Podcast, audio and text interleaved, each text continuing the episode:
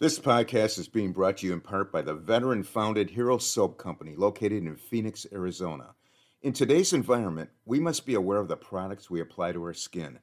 As a two-time cancer survivor, I cannot afford to take chances, and I use these products myself. The soaps will leave you feeling clean and refreshed. All the products made by the Hero Soap Company are made in the United States with the highest quality ingredients, sourced from companies in the United States whenever possible. The products are made in small batches to ensure high quality and contain premium essential oils and fragrance. All Hero soaps are created without synthetic colorants, parabens, and sulfates that are irritating to the eyes, skin, mouth, and lungs, and are cruelty-free, meaning these products are not tested on animals.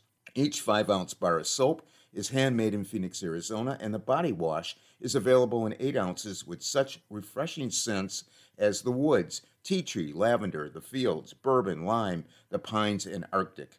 You will absolutely love this soap. Please also check out their gear for sale. All the products are reasonably priced. Being veteran-founded, the company understands the dedication and sacrifice that each family makes to serve their country. A portion of sales is donated back to charities that are focused on helping veterans and our first responders. Over twelve hundred bars have been sent to our deployed troops. Please check out their website, hero soap company dot com, for pricing and a detailed description of all the products. When ordering, use the code R A P for a ten percent discount.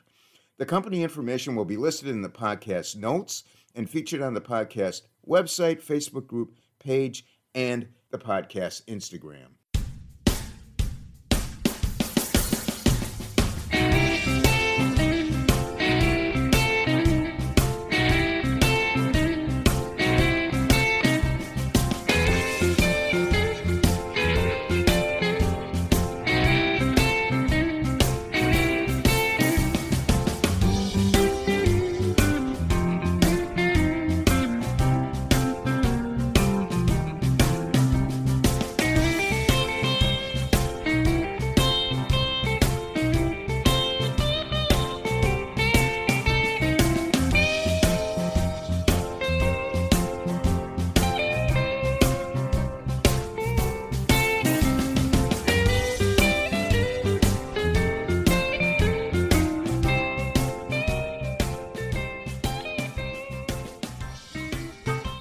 Welcome, everyone, to It's a Wrap with Rap. I am your host, Ron Rappaport, two-time male breast cancer survivor and full-time lymphedema thriver.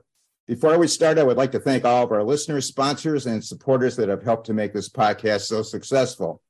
The podcast is being heard in all fifty states, all the provinces of Canada, and over forty-five countries around the world. The podcast has just been ranked by FeedSpot as one of the top thirty-five overcoming adversity podcasts from thousands of podcasts on the web in that category, and is ranked by traffic, social media followers, domain authority, and content freshness. This podcast features people who have overcome life's challenges and adversities, people who can inspire, motivate, and educate us on an assortment of topics. My guest today is Erik Hale.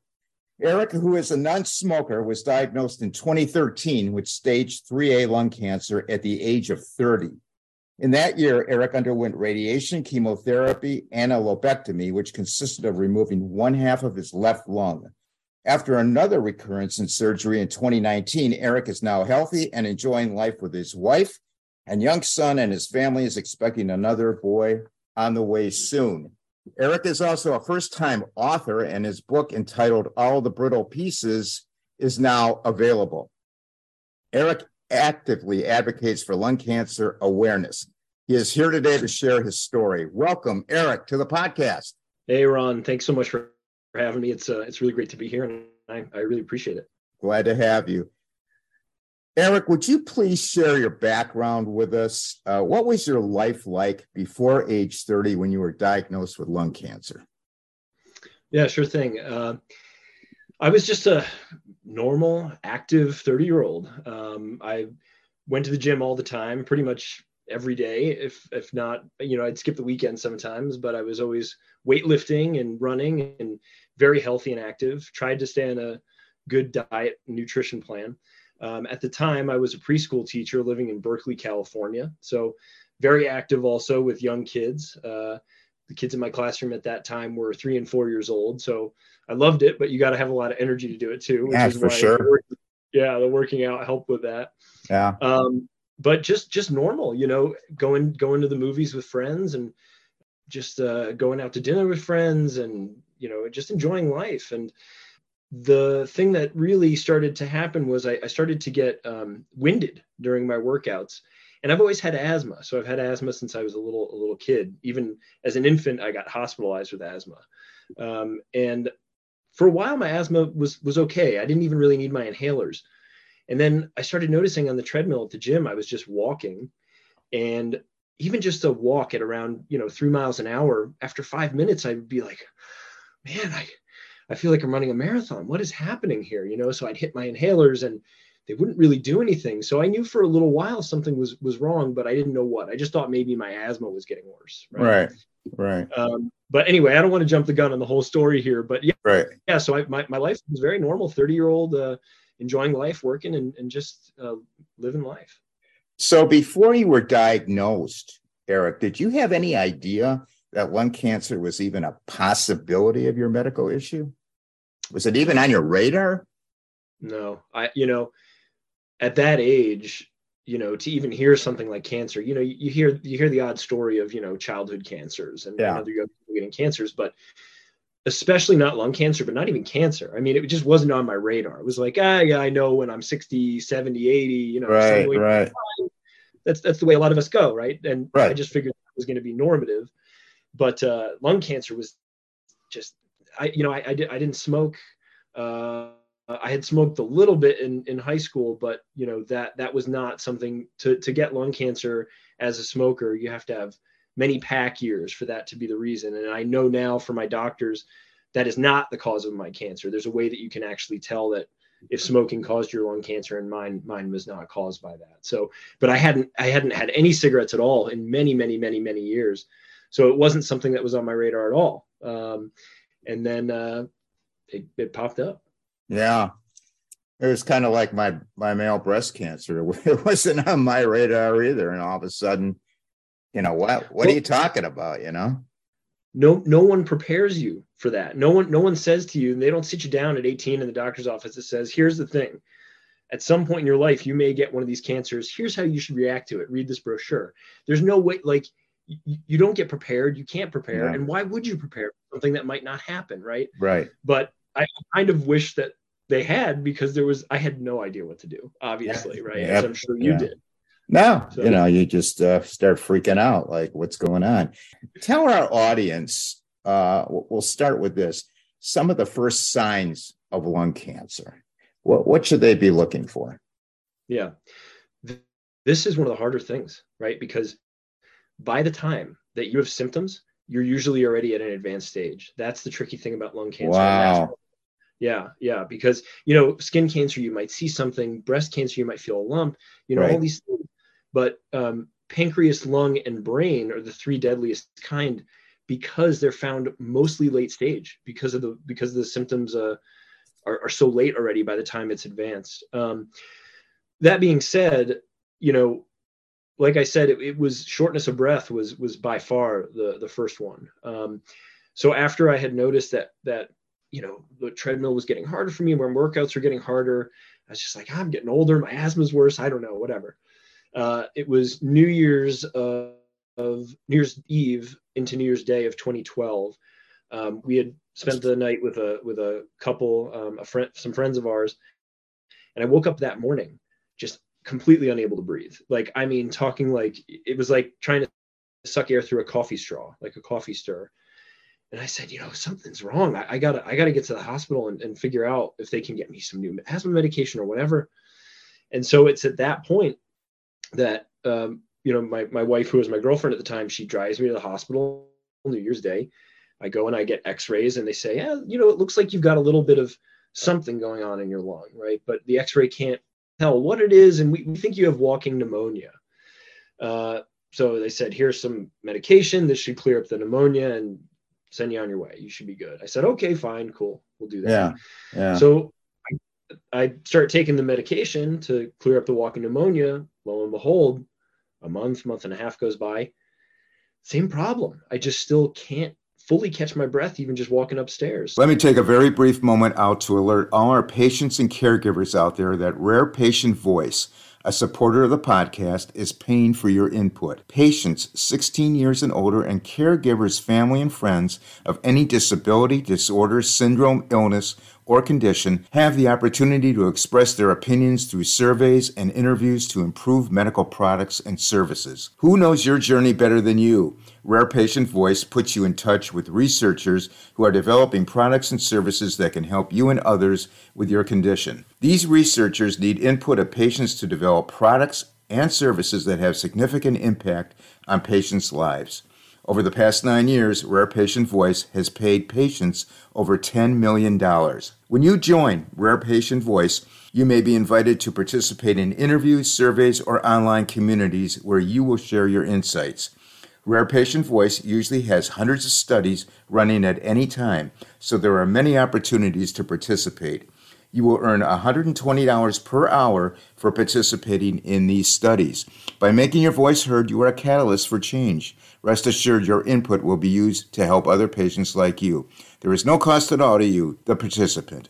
You can get more information and sign up by clicking the link in the sponsor's notes. So I go back to the doctors and I say, hey, you know, something else is going on here. Now, again, lung cancer is not on my radar. Why would it be? Um, right. In fairness to my doctors, lung cancer is not on their radar. Radar says, exactly. Why would it be? Right. Exactly. Um, so then, so then they say, okay, walking pneumonia, maybe it's not that. We think you have a fungal fungal infection in your lung. So I say, okay, well, well, we'll try this. So they put me on an antifungal medication for another month or two.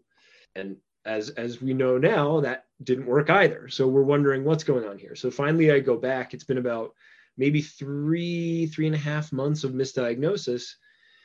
And, you know, it, when it comes to lung cancer, this could be a big difference in, in if you're going to live or not. Well, you're losing time. You're losing yeah. time. Exactly. Exactly. And so, again, I, I don't necessarily blame them for not assuming that's what it was. But, man, do I wish they had been more aggressive up front, because it may have been a difference in staging.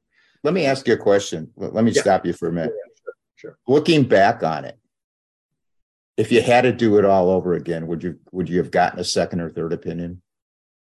Uh, I did after I knew it was lung cancer, but yeah, um, I mean before that, I even before the second or third opinion, I probably would have pushed them harder. I would have said, "I want a biopsy. I want a needle biopsy to determine what's going on here," because that's eventually what happened.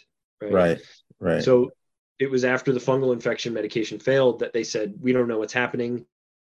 They put in a big needle through my back.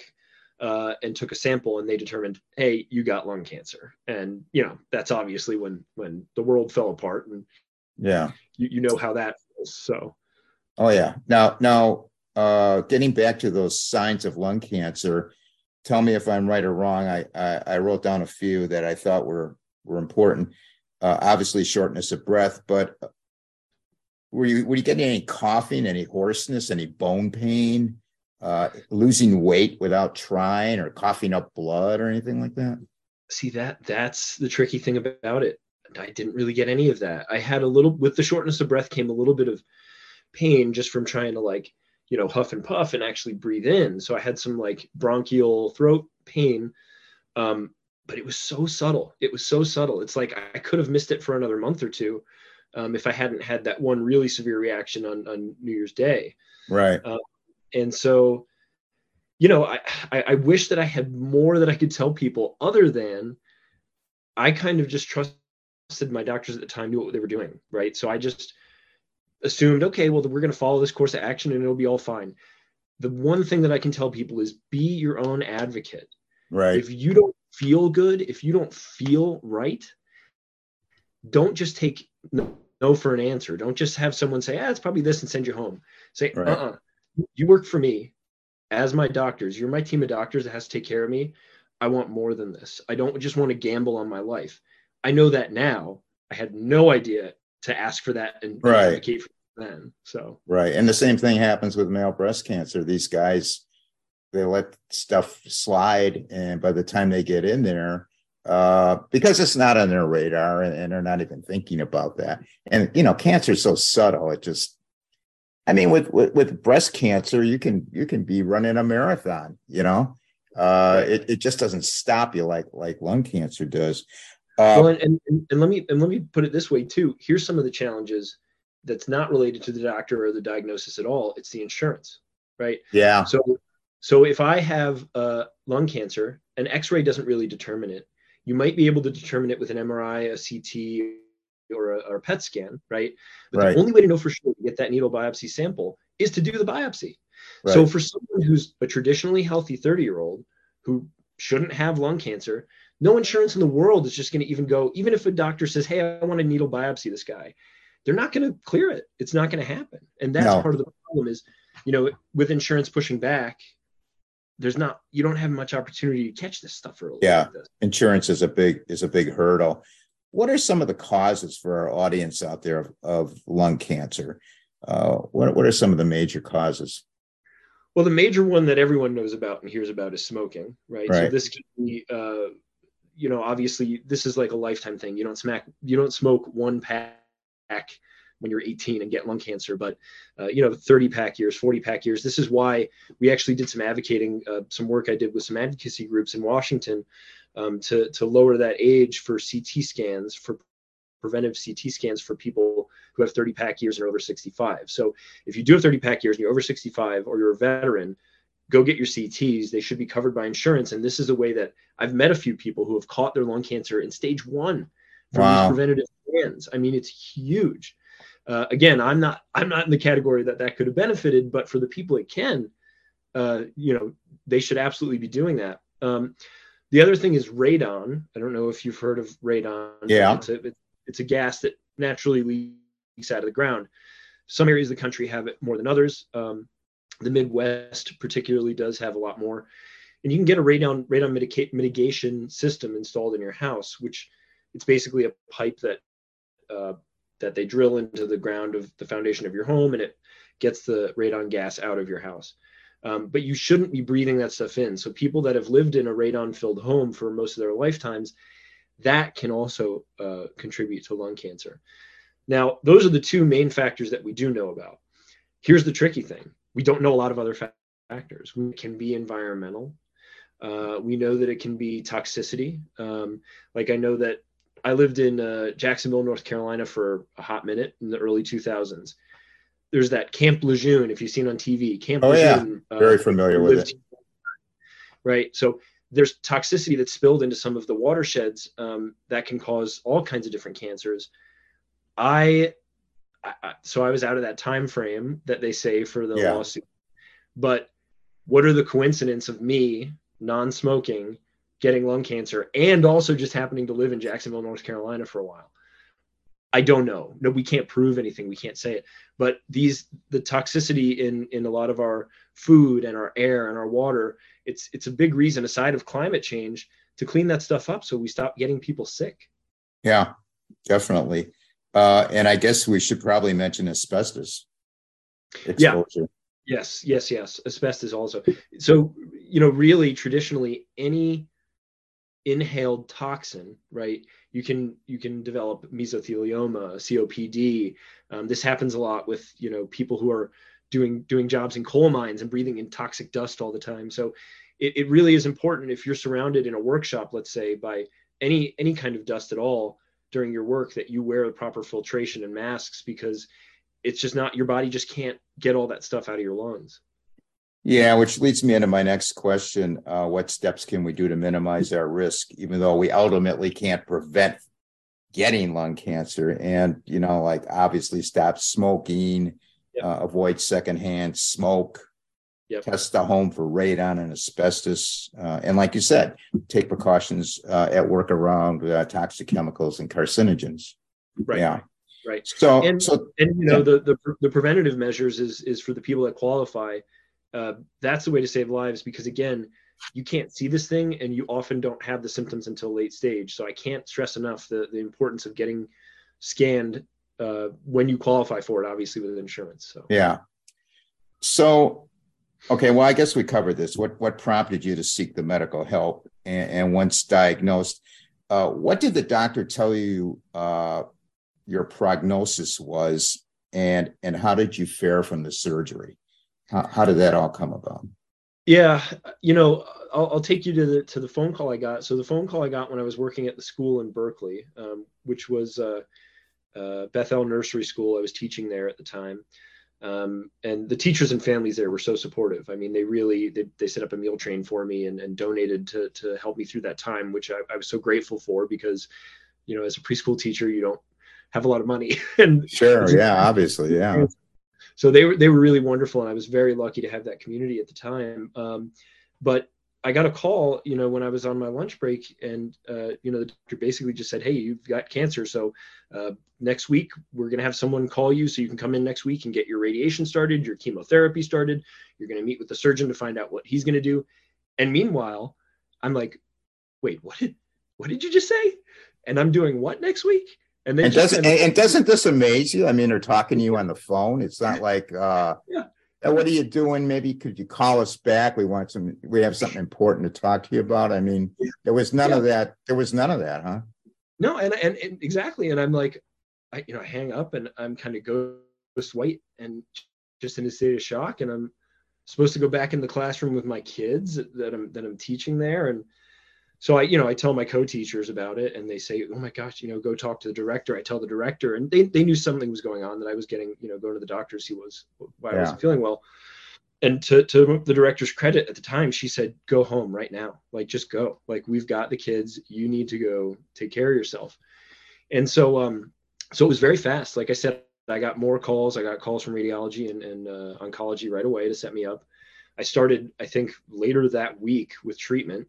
So I did uh, six weeks of radiation to my chest, um, to my left lung, where they had found the the tumor that was about the size of a quarter in my left lung. And uh, I did, I believe it was six rounds of chemotherapy um, for cisplatin and, and etoposide. So um, the plan was to put me through that regimen to shrink the growth of the cancer before we could even try to do the surgery to see if we can get everything out. Because I was already diagnosed at stage three A.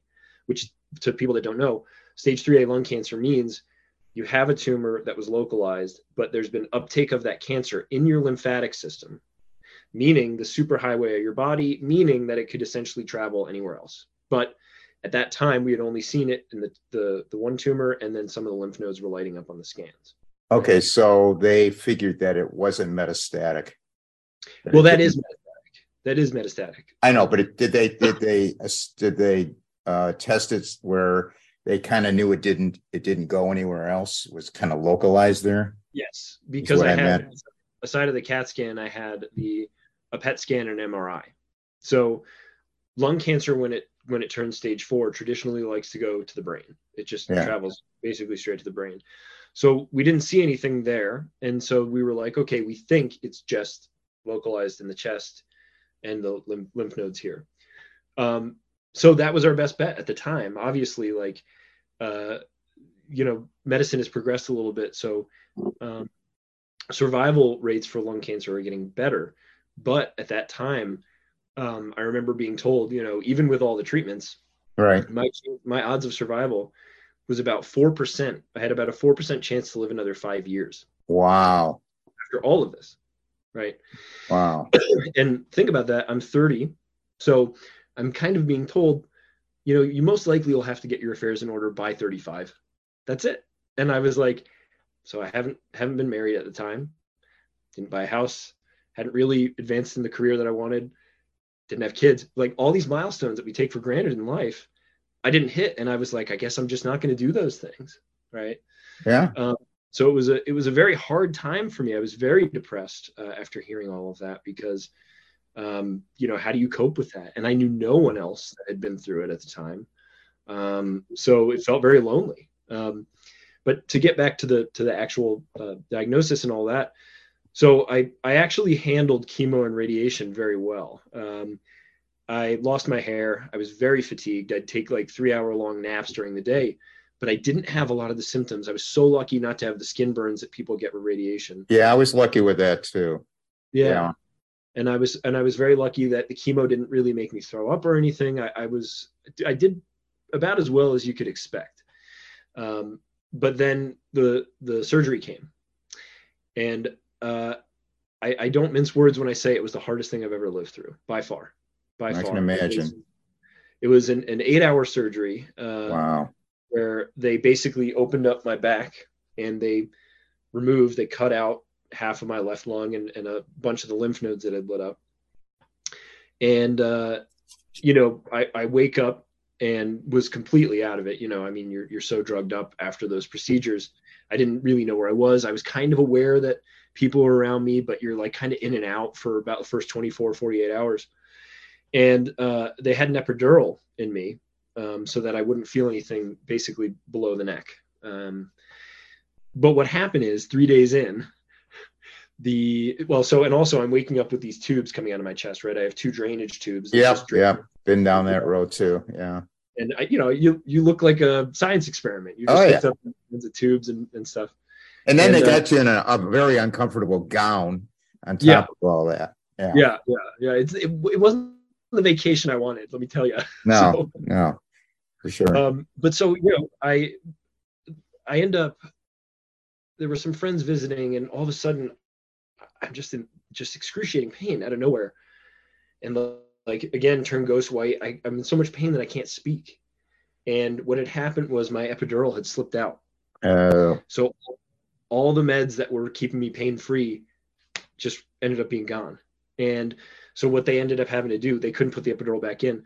So they had to remove the chest tubes. So they ended up removing the chest tubes, which um, the only way I can describe it is like, if your soul leaves your body, this is what that feels like, because you've got about three feet of plastic tubing just in your chest, and they don't, they just say, all right, bear down. And they yank you like a pull toy. And, uh, you know, that, that was, that was a come to Jesus moment for me, just, uh, from a pain perspective. Sure. Sure. But that, that was, I was in the hospital for nine days after that on, on pain medication and being monitored until they said I was good enough to go home. And I didn't, I didn't feel good enough to go home, but they sent me home anyway. Um, I think during that time, my exercise was mostly being helped by people just doing fifty paces down the hallway and then fifty paces back and then laying down again for a while. And that was all I could do.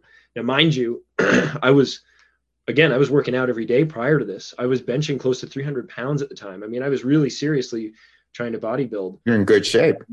Yeah. And, and so then I went from three hundred pounds and, and running on the treadmill to, I can't walk on my own fifty feet, yeah, you know? Yeah. So it was really, that was a mental hurdle that was very hard to overcome. Um, and, uh, and I was lucky to have the support that I did at the time. My, my girlfriend, who's now my wife, and, and friends who, uh, who were supporting me at the time too. So they pretty much gave you the power to push forward. They gave you some hope. Yeah. And, and, uh, I, I think we'll probably get to this as we talk about some of the nonprofits that, that I've, uh, yeah. I've worked with over the years, but, Uh, a friend uh, that I knew from Berkeley, she had another friend who who was diagnosed with lung cancer at a at a young age, and I think twenty twenty, I believe, um, Jill Costello, um, who passed from lung cancer, and she was a, a athlete on the crew team at, at U C Berkeley many years ago. So I just happened to know a friend of hers um, who put uh, Bonnie Adario in contact with me. Bonnie Adario at the time had run the Bonnie J. Adario Lung Cancer Foundation. She's a survivor herself. So she called me out of the blue after I was recovering. And uh, again, I was I was really down at the time, in tons of pain, you know, had been told there's no hope.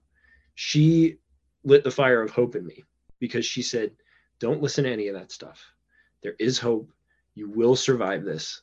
Let's figure it out. Let's do everything we can.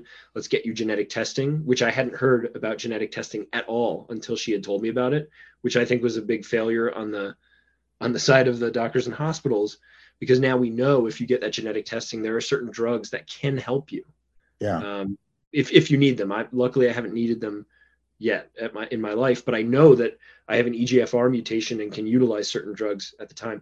So she opened all these avenues of like, you can survive this. There are other options. This is not all. Don't worry about that four percent. And that was the first time that I really breathed a sigh of relief and said, I can do this. And um, so there's been other things since then, but she was really the, the flagship of my hope at the time. Thank God for her. Yeah. Absolutely. Let me ask you a question. You said they took, how many lymph nodes did they take? Well, that first time, I think they probably took about twenty. And then my recurrence in twenty nineteen, which I'm sure we'll get to, but they took eight then. Did you ever have lymphedema from that? Mm-mm, nope. You're lucky. I know. They took, they took nine. Well, they took a couple for the first time from me, and then they took nine, and I developed it. So, I mean, you can yeah. see I'm still, yeah, I, I'm, I, I had surgery on it, and uh, they did actually can do a lymph node transplant these days. Oh, wow. Uh, they took it out of my belly and put it in my forearm. So this is, even though it looks not so hot, uh, we're on the road to recovery. I'll, I'll probably just be in a sleeve, and I won't be in, you know, bandaging. But anyway, enough about me. How did your life change after that diagnosis? Oh, wow. Well, um, I think that first year it was really just about the recovery. Uh, when I tell you that surgery, just, you know, the chemo and radiation, I would, I would do that every day, every of, of the week for the rest of my life compared to that surgery. And yeah. so it took almost a full year um, to really get back to myself after that surgery. Um, I didn't start working out again, I think, until about nine months in um, to the recovery, and I didn't feel well enough, and I still had nerve damage. So the whole center of my chest here, I just, I couldn't feel it. It was, it was just dead. Um, and the nerves have come back over time. I still have a little spot in the middle that I, when I poke, I can't really touch or feel. Yeah. Um, but it, I was also on opioids. I was on oxycodone and, and morphine, high levels of it for so long um, that I had withdrawal symptoms when coming down from that too. So when I did come off of the opioids, finally, I was sweating through my sheets for two weeks and, and suicidally depressed. And I knew that it was the opioids. It wasn't, it wasn't me. And that's what got me through that. But it was really like a, a grit your teeth and bear it kind of, kind of uh, process to get through it. But once I was through that, I, I was like, okay, so if I'm going to live this life, if I'm planning on living more than the five years, what do I want? So I ended up switching careers. I went from teaching preschool to get a job uh, at working in tech. Um, so I work for Square now, the credit card readers that you. you oh yeah, I, I use them myself.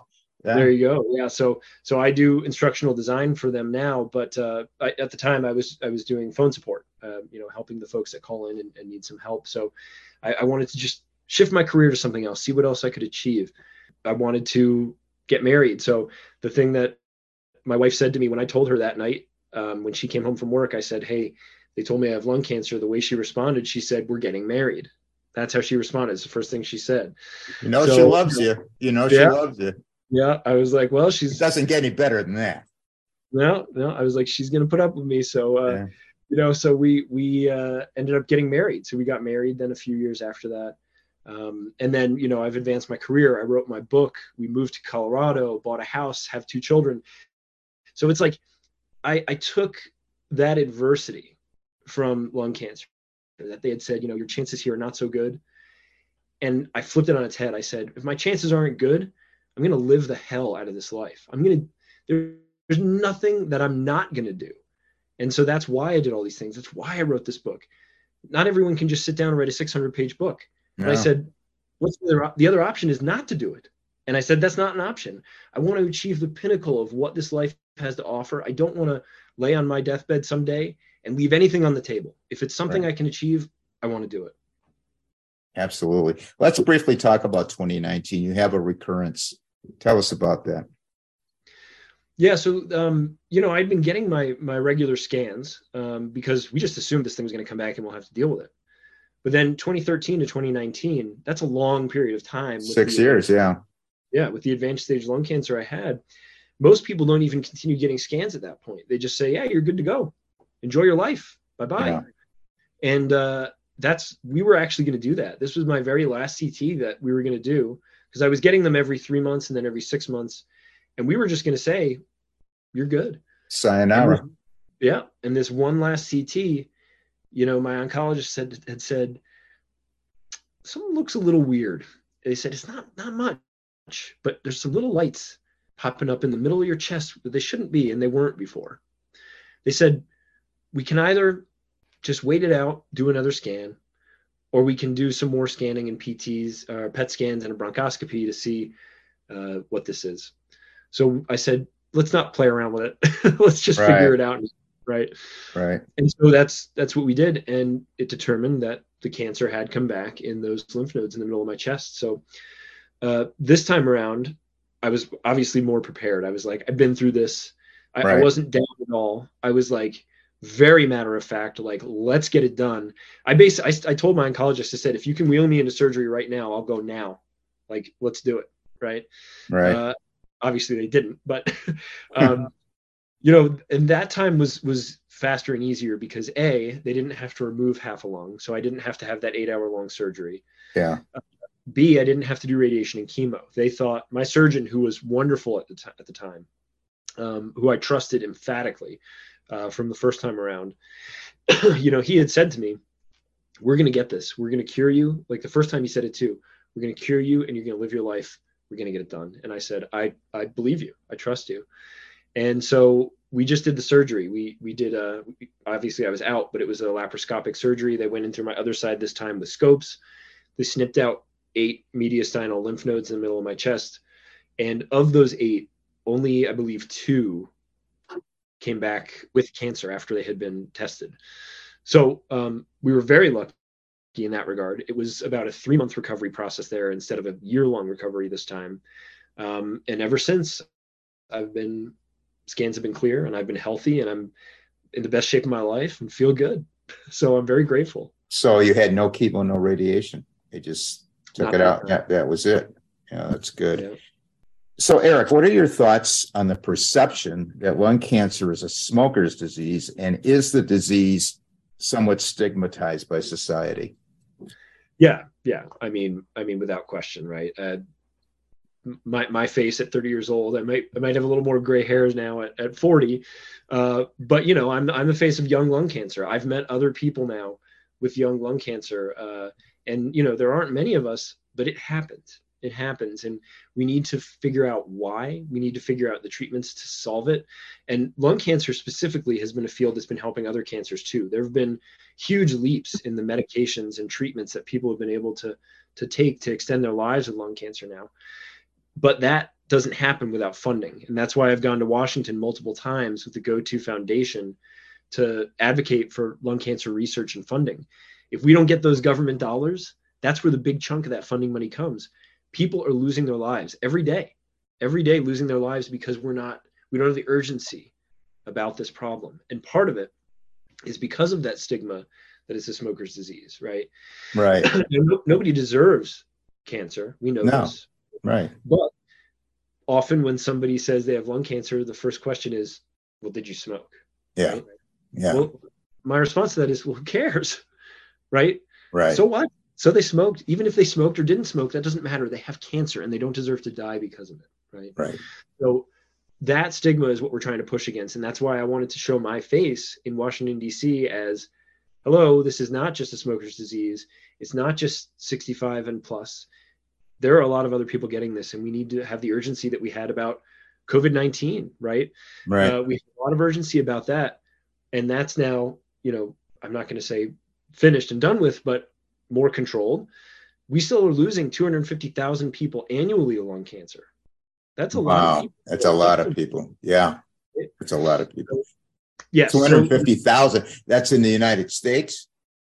Uh, I don't want to quote that exactly because I don't have the, the data on hand, but I okay. believe so. Yes. Wow. So lung cancer screen is available, but compared to breast, colon, and prostate cancer, that has a seventy percent screening rate, lung cancer is six is at six percent, as well as the research funding. Again, uh, what are your thoughts on that? And what are your thoughts on screening and genetic testing for lung cancer? Yeah, I mean, the funding the funding per deaths, if you look at this data, again, I, I can't quote it exactly because I don't have the numbers in front of me, but the funding per death for lung cancer is much lower than any other cancer. Uh, and it, and like an absurd amount of, of money goes to, like, let's say malaria. I think there were six deaths. There was in one year, six deaths from malaria in the U S, and it was funded, I think, something like two hundred times more per death than lung cancer, right? So when you look at the per capita funding, that's what we should be looking at and funding more of. So uh, it needs to be funded more. Um, Washington needs to get serious about it. I want to see more people in the medical community getting serious about it, because the newsflash is this disease is going to affect someone you know someday, if it hasn't already. It's going to affect you. or it could have- Let's break away from the podcast for a moment to tell you about a great program available for those needing relief from muscle tension and joint tightness. The course is Hyperbolic Stretching, the science of muscle geometry and reflexes. Discover the eight-minute flexibility and mobility routines that can relieve your muscle tension and joint tightness in the next thirty days, regardless of your age, body type, or current physical condition. This program has been enjoyed by over seven hundred fifty thousand beginners and athletes worldwide. Splits, forward bends, back bends, full squats, and the ability to interlace your fingers behind your back are displays of natural range of motion we all had as infants but lost it for various reasons over time. There are many causes of muscle stiffness, ranging from lack of physical activity, incorrect way of sitting or standing, hard physical work, and heavy, strenuous exercise. Unfortunately, sooner or later, muscle stiffness often manifests as pain, especially in the neck, lower back, spine, shoulders, or hips. Proper stretching is the best non-invasive solution that can help you get back to living a pain-free life. What's more, it can even get you in great shape so you can restart your active life. This science-based stretching program doesn't require more than eight minutes per day, and it doesn't only develop your flexibility, but your muscular strength as well. You can save a lot of time with this program because there is no need to travel to gyms or yoga studios. You can follow the program while watching T V or listening to your favorite music. Here's some facts you didn't know. You'll gain more flexibility when you train your central nervous system instead of merely trying to stretch your muscles. Stretching the same muscle every day can actually decrease your flexibility. Three times a week is optimal frequency. Some of the main benefits you'll enjoy from this program are reduced stiffness and tension, improved posture, improved circulation, reduced post-workout soreness, improved sleep, better running, cycling, and golf, reduced back, hip, and leg pains, increased bladder and bowel control, and injury prevention. This program offers a sixty-day money-back guarantee if for any reason you aren't happy with the course. The program sells for the unbelievably low price of twenty-seven dollars, and you get lifetime access to the program. Click the link in the podcast notes for more detailed information about the course and to order it. Affect a family member or a loved one, we need to solve it now. And some of these treatments are, are going to be fixing uh, and solving it for people.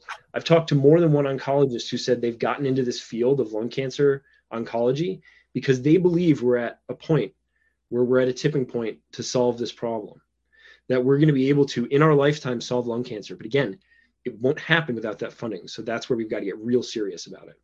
And as far as the genetic genetic testing goes, I think everyone should get genetic testing cancer. Uh, if you've been diagnosed, ask for it right away, because you might, you might have more treatment options off the bat uh, if you do. Um, like I know Tagrisso, because I have an E G F R mutation, that's a, a pill that I could be taking to extend my life someday if I'm no longer operable, if chemo and radiation and surgery is no longer an option. So why why not do it? Why not have right. that extra card in your pocket to, to do it, right? Right. As you went through the treatment and healing process, uh, what tips or advice do you have for others out there to get through it? Well, first and foremost, um, you got to be kind to yourself, because it's a long road and it's very hard. Um, know that it's a marathon and not a sprint. Mm-hmm. Um, know that you got to take it day by day. Lean on your people, whether it's family, friends, community. It's not something you can do alone. And a lot of people are, I don't want to say scared, but they don't know what to do, right? They don't know how to support you. Well, I'll tell, I'll tell all those friends and family members and caregivers, just spend time with your people, right? The best thing that anyone could do for me as I was going through treatment and recovering from surgery was sitting with me. Spend time with me, talk to me about something that isn't cancer, because I trust you. I believe me, this is the only thing on your mind most of the time. So right. if you talk to me about T V, books, movies, normal stuff, that's yeah. what you, that's what you need. And someone to spend time with you as you go to your appointments, when you get your chemo. I had some, some friends and family come and sit with me, and that was great because I wasn't just alone there having poison drip into my arm, right. Yeah. Which is very, uh, a very scary prospect. So, yeah. um, that's what I would say about that. And also um, advocating for yourself to get the best treatment possible, and taking someone with you to appointments, because you're so in your head about this stuff and on all kinds of medications, you're not going to remember everything. It's really important to have someone with a notepad yeah. or information to, to help you advocate for yourself and ask the questions that you're going to forget. What prompted you to be vulnerable and share your story to others? I like to smash taboos. uh, this good, is related. Good. Yeah, this is related to my book a little bit too, but I think we're too secretive about the pain in our lives. And I think that because of that, people feel alone and suffer with their pain in silence. So the reason I say this stuff is because now I want other people going through it to see that I'm doing well, that I've survived it, that I've gotten through and can reach out to me for help. I've talked to plenty of people over the years who were diagnosed since I was that were scared and didn't know what to do. And I was able to help them with my story and help give them some guidance.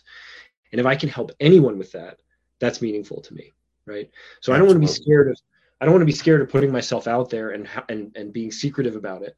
There's no reason for that. I want to be vocal. I want people to know this is the human experience. We're all in yeah. this together, and right. we need to help each other. Yeah, I don't know where the secrecy came from, but I know back back in the day, back in the forties, the thirties, the twenties, people were, they just didn't talk about their illnesses.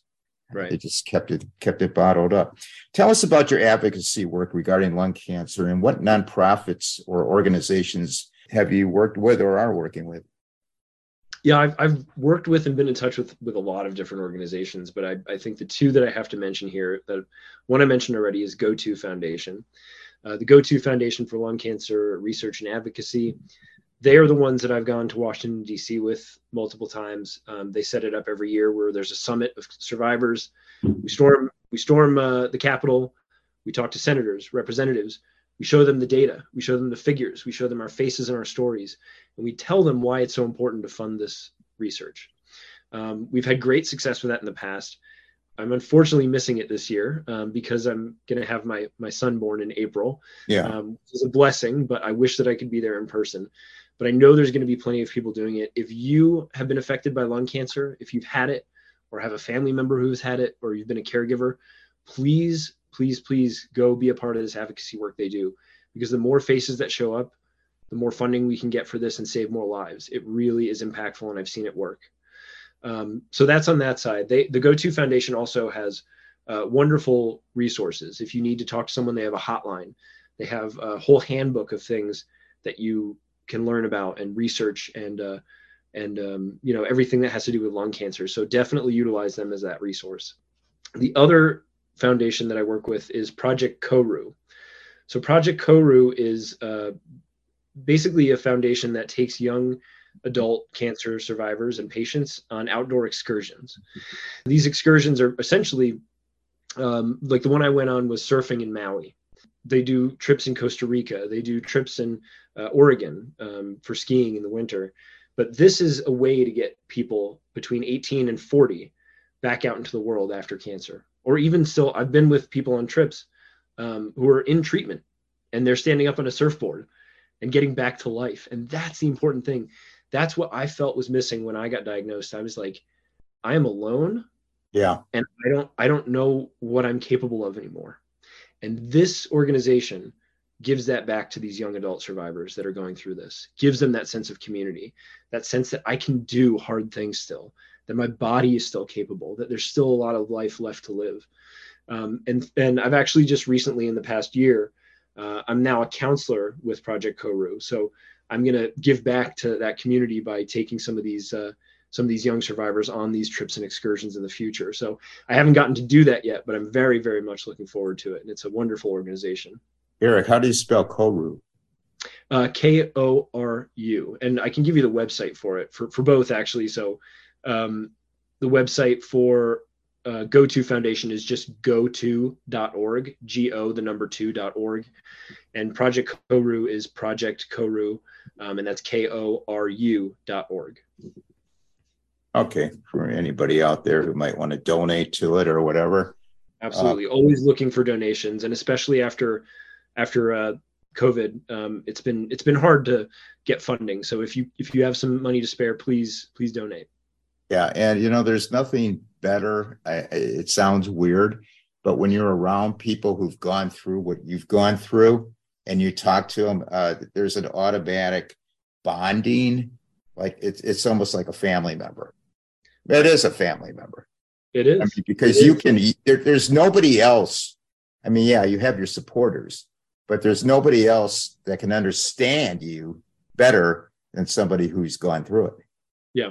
Yeah. And Project Koru, actually, we call uh, the alumni are called Ohana, which is, which is family, right? Yeah. So yeah. you're part of this family. And the way that I say it is like, when you talk to someone else, a young person, especially when you are a young person that's been through cancer and you talk to someone about it, you can start halfway through the book, right? You don't have to try to explain, and it was kind of like this. And it's very hard to explain that context unless you live it, yeah. but you can start with someone else who's been through it at chapter twenty-five and not miss a beat, and you can immediately relate. And that's really helpful.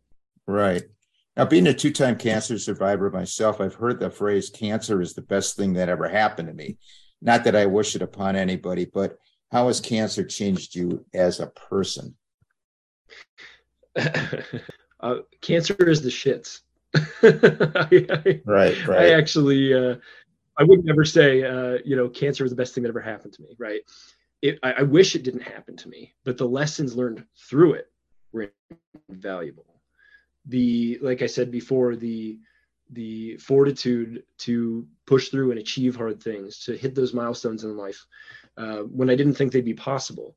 So the thing, the way that I look at cancer now, I see it as this hurdle I had to get through to understand how precious life is and that I could actually achieve anything. There was nothing stopping me in this life other than me, other than me.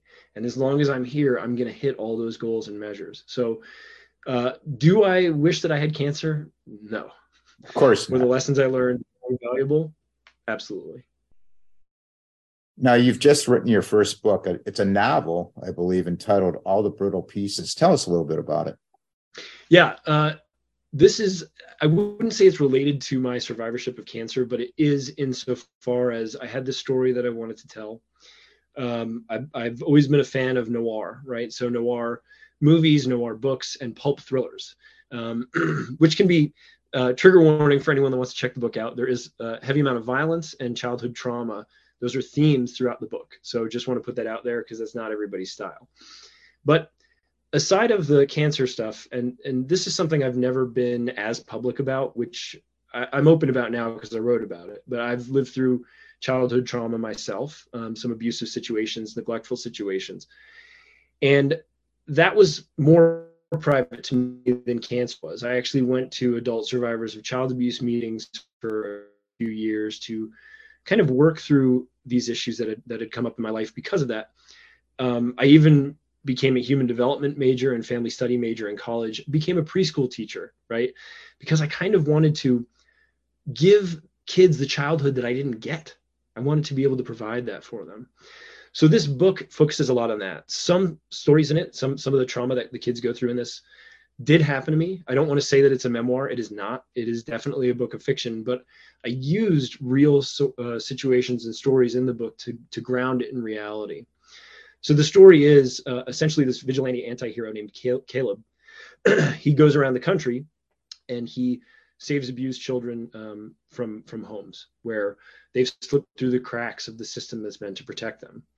Which, after talking to many um, child advocates who actually work in this field, I've had, I think, four child advocates uh, read the book now, and they've said it was extremely impactful and true to life, even though it's a work of fiction, that these are problems, that these kids are being left behind by a system that cannot help them.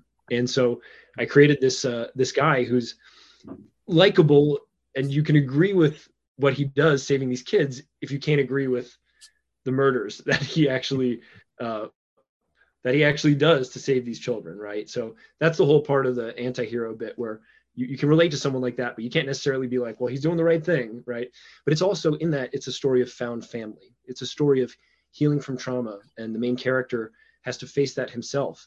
Uh, why does he do the things he does? Um, he has to struggle with panic attacks throughout the story and doesn't really connect those things. Like he doesn't, he's pretty shut off from his own childhood trauma, um, even though he does this work, right? So in the end, it's, you know, hopefully, and my early readers have really enjoyed it and found this to be true, but it's a story of redemption, and it's a story of found family at its core, and and uh, the violence is is part of it, but that's not the main the main reason for the story. I take it the book's available on Amazon? Yeah, so uh, available on Amazon. Um, it's also on Apple Books, uh, Barnes and Noble, Google Play. So I have my website, erik k hale dot com. All the links are there. Um, but paperback and ebook on Amazon is is the way most people are getting it. Okay, we'll uh, we'll feature that in the podcast notes, and we'll also feature it on our Facebook group.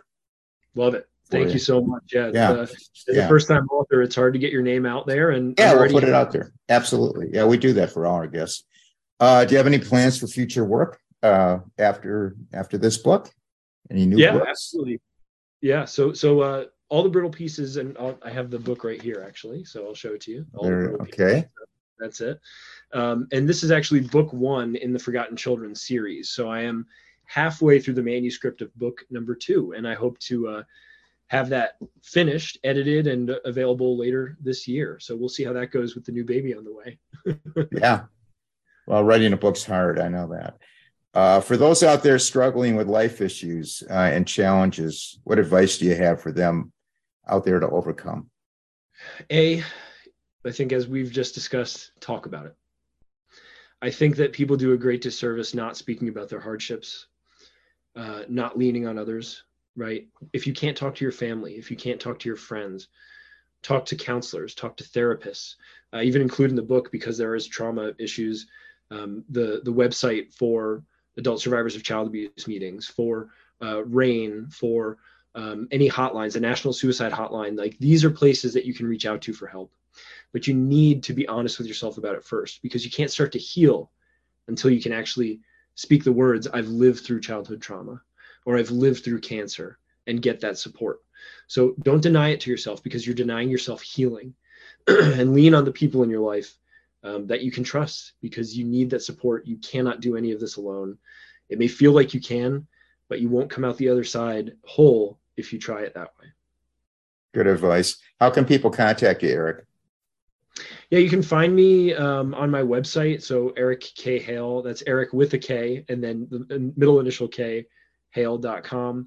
Um, inquiries at erik k hale dot com is my email address, but you can also find links to my Facebook, my Instagram, and my Twitter on my website. I want to thank you so much, Erik, for opening up and, and sharing your journey uh, with us and educating us on the subject of lung cancer. Uh, I know that everyone listening to us today has taken away uh, much needed information that will be a benefit to them and their uh, friends and family members. I wish you nothing but good health going forward and good fortune in your advocacy and authoring endeavors. So thank you very much for being here. Yeah, thank you, Ron. I appreciate the opportunity and uh, love listening to your podcast. Thank you so much. Uh, for those out there who have comments and suggestions, you can email me at its a wrap with rap at gmail dot com. Our website is its a wrap with rap dot com. Facebook group, Uh, and page is It's a Wrap with Rap. Instagram, It's a Wrap with Rap podcast, and all the episodes on YouTube, It's a Wrap with Rap, the podcast uncut.